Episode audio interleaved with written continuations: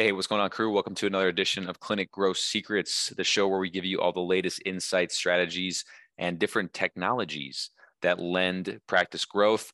And uh, this is your host, Jeff Van Kampen, riding with you for a solo episode today. We're going to be bringing back a lot of content on the show. Uh, I actually recently moved and got a new uh, podcast studio that I'm going to be putting up soon. So looking forward to again, just bringing you guys a lot more value, a lot more content on a consistent basis. Uh, the show has grown exceptionally looking at the numbers, which has been awesome. I appreciate you guys paying the fee. Uh, if you're new here, we do have a fee for listening to the show, and it's very simple. If you do get some value from the show and it sparks some ideas and helps you help more people inside the practice and even maybe make a little more income, uh, we encourage you to share the message with somebody in the field or a friend or family member that might just get some value from it even if it's outside the healthcare space, we do try to keep these fairly business centric. So again, if you got friends and family that would get some value, we grow over here through word of mouth, and uh, we appreciate if you guys would share the message around it if you do get some benefit from listening here. And so today we're going to be diving into a different topic, uh, solo episode, fairly short and sweet and to the point. We are going to be talking about cash versus insurance and kind of the business model and a little bit of principles behind it. Um, we do have a lot of people join the accelerator program, which is our signature program for chiropractors looking to scale to seven and multi seven figures annually. Uh, we have a lot of people join that are looking to really make that transition potentially from an uh, insurance based model and maybe not transition fully, but at least transition partially and add in a little bit more cash element inside their practice. So, I want to just kind of dissect the two different models and just look at it more from an objective business standpoint, more so than like this is right or wrong. That's one thing I want to make clear as we dive in today is that I do not want to make this a right or wrong situation, more of just in search of the truth and kind of just looking into some of the different models and practices that I've been fortunate to be in over the last four or five years.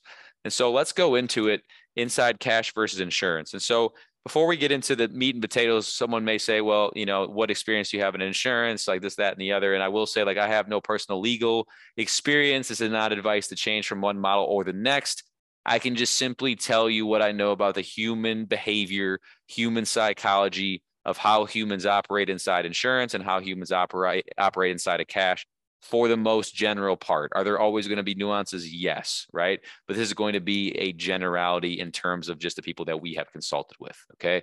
So, that being said, first and foremost, I want to let everybody know who's listening, regardless of the model that you choose, you will pay a price.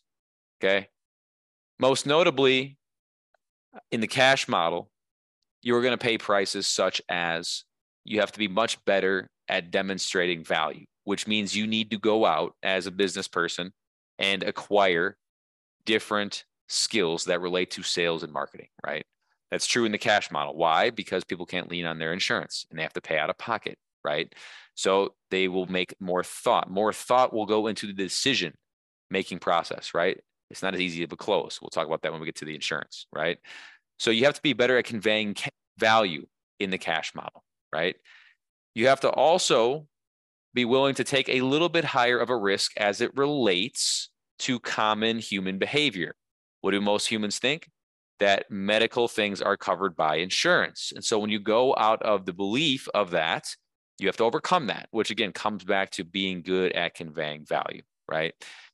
The pro of the cash model is that you generally have higher cash flow, okay? In general, you have more control over it, right? And so what you can do with the model is create a higher compliance for long-term lifestyle change. Okay, that's possible in a cash model. It's impossible. It's possible in insurance model too, but a lot of insurances and a lot of marketplaces just don't allow for that because the reimbursement visits are lower and uh, people just can't end up making that habitual change, right?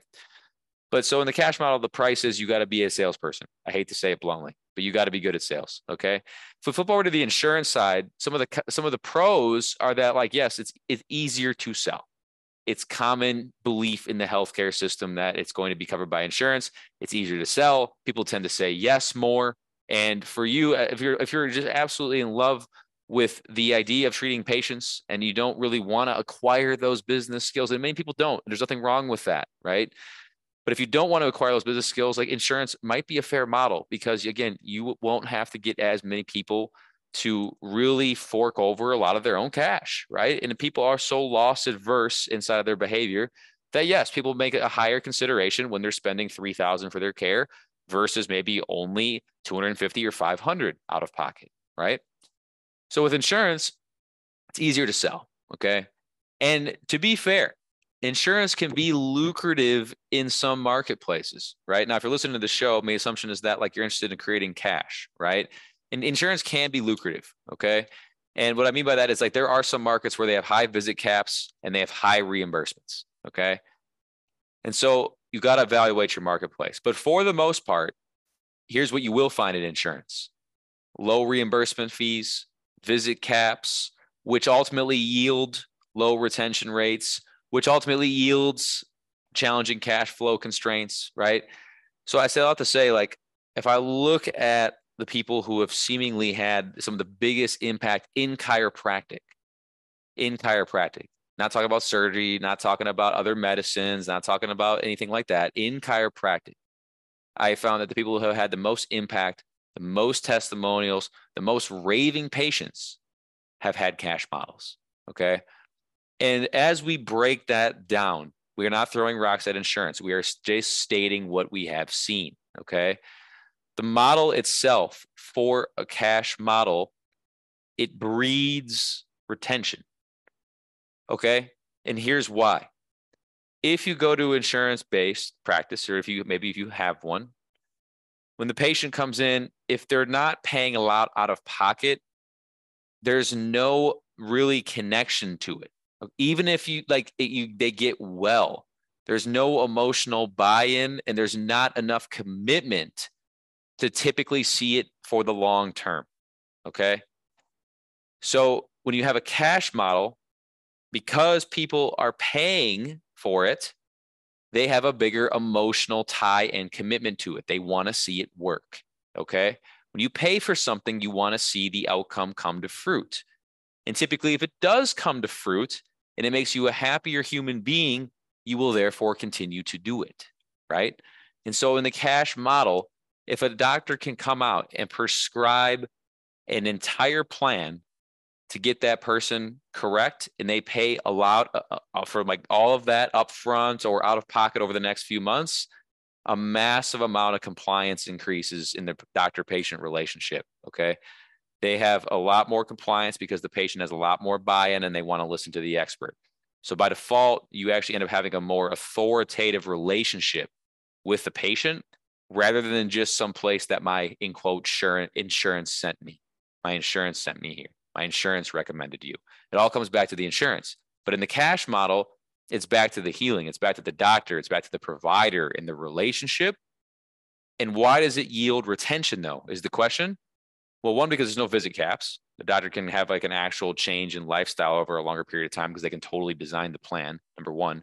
But number two is back to when people pay, they want something to work. And then when it works, they continue doing it. So it's easier to sell people who have already done something on more services, right? Hey, this worked before. Do you want to buy it again? Yes, cool. Let's roll. You know what I mean?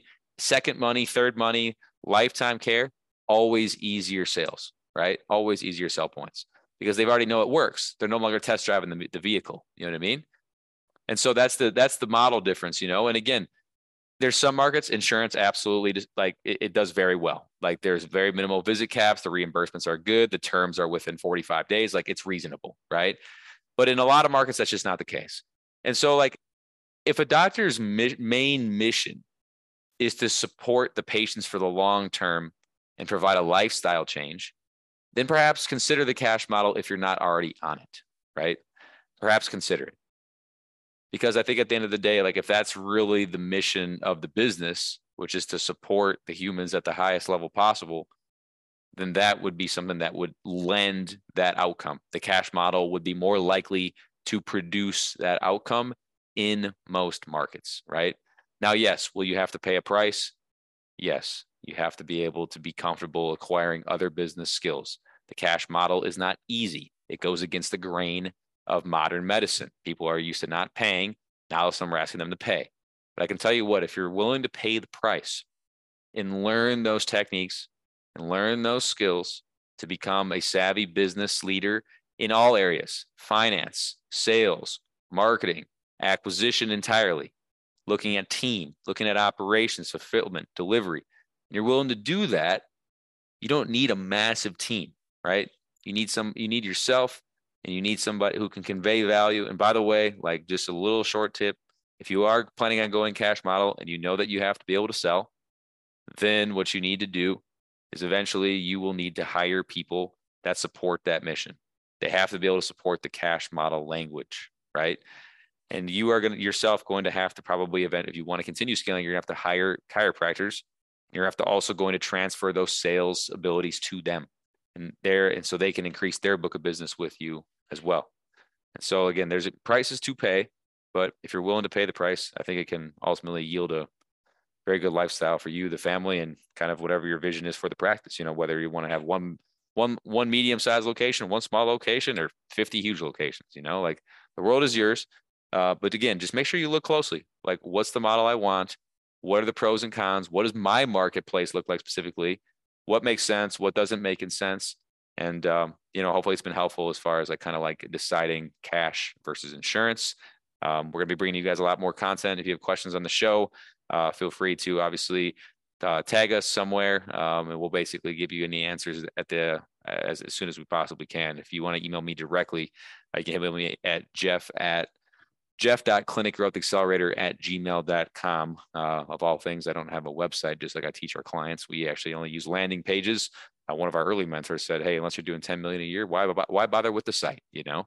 So, at any rate, uh, hopefully it's been valuable for you guys. Uh, again, uh, it's just another episode with Jeff EK, and uh, I'm looking forward to seeing you guys in the future. We're bringing you guys a lot more solo content, and look forward to chatting with you guys in the future. If you got some value, please feel free to share the show with somebody in your world who also might get some value. We'll see you guys in the future. Cheers.